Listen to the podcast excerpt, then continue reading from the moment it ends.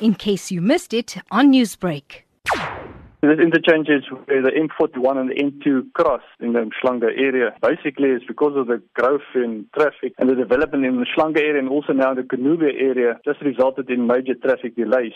Um, so because we had a The existing interchange was a traffic-controlled inter- interchange, and that resulted in delays, and it was basically up to its full capacity. So the interchange itself had to be upgraded now to a free-flow interchange. So the final product that people are now going to see is a, a four-level interchange. There's not going to be any signals and no stopping areas. So did this construction involve emerging businesses in any way? All general project, we do have percentages that, that go to small contractors. So for on, especially on this contract, there was in total twenty-one subcontractors or thirty-one subcontractors, of which twenty-one were small contractors, S M Es. In excess of fifty-five million was spent on small subcontractors.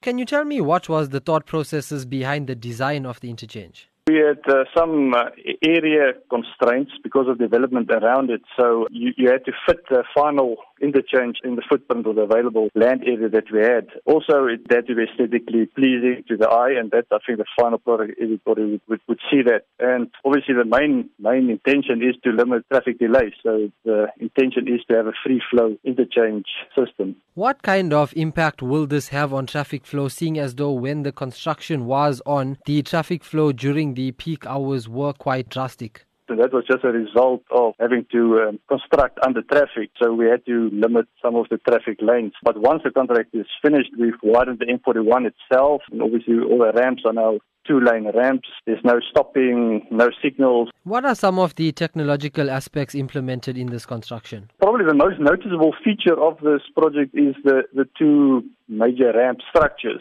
The highest of them are twenty-six meters high. Both of them were built by the incrementally launched method. That was just because you can't close the existing road. And the incrementally launched method, you basically build the, the structure on one side and you push or you pull the parts of it into its final position. Now, the longest of those Those ramps are nine hundred fifty meter long, which makes it the longest of that kind in South Africa.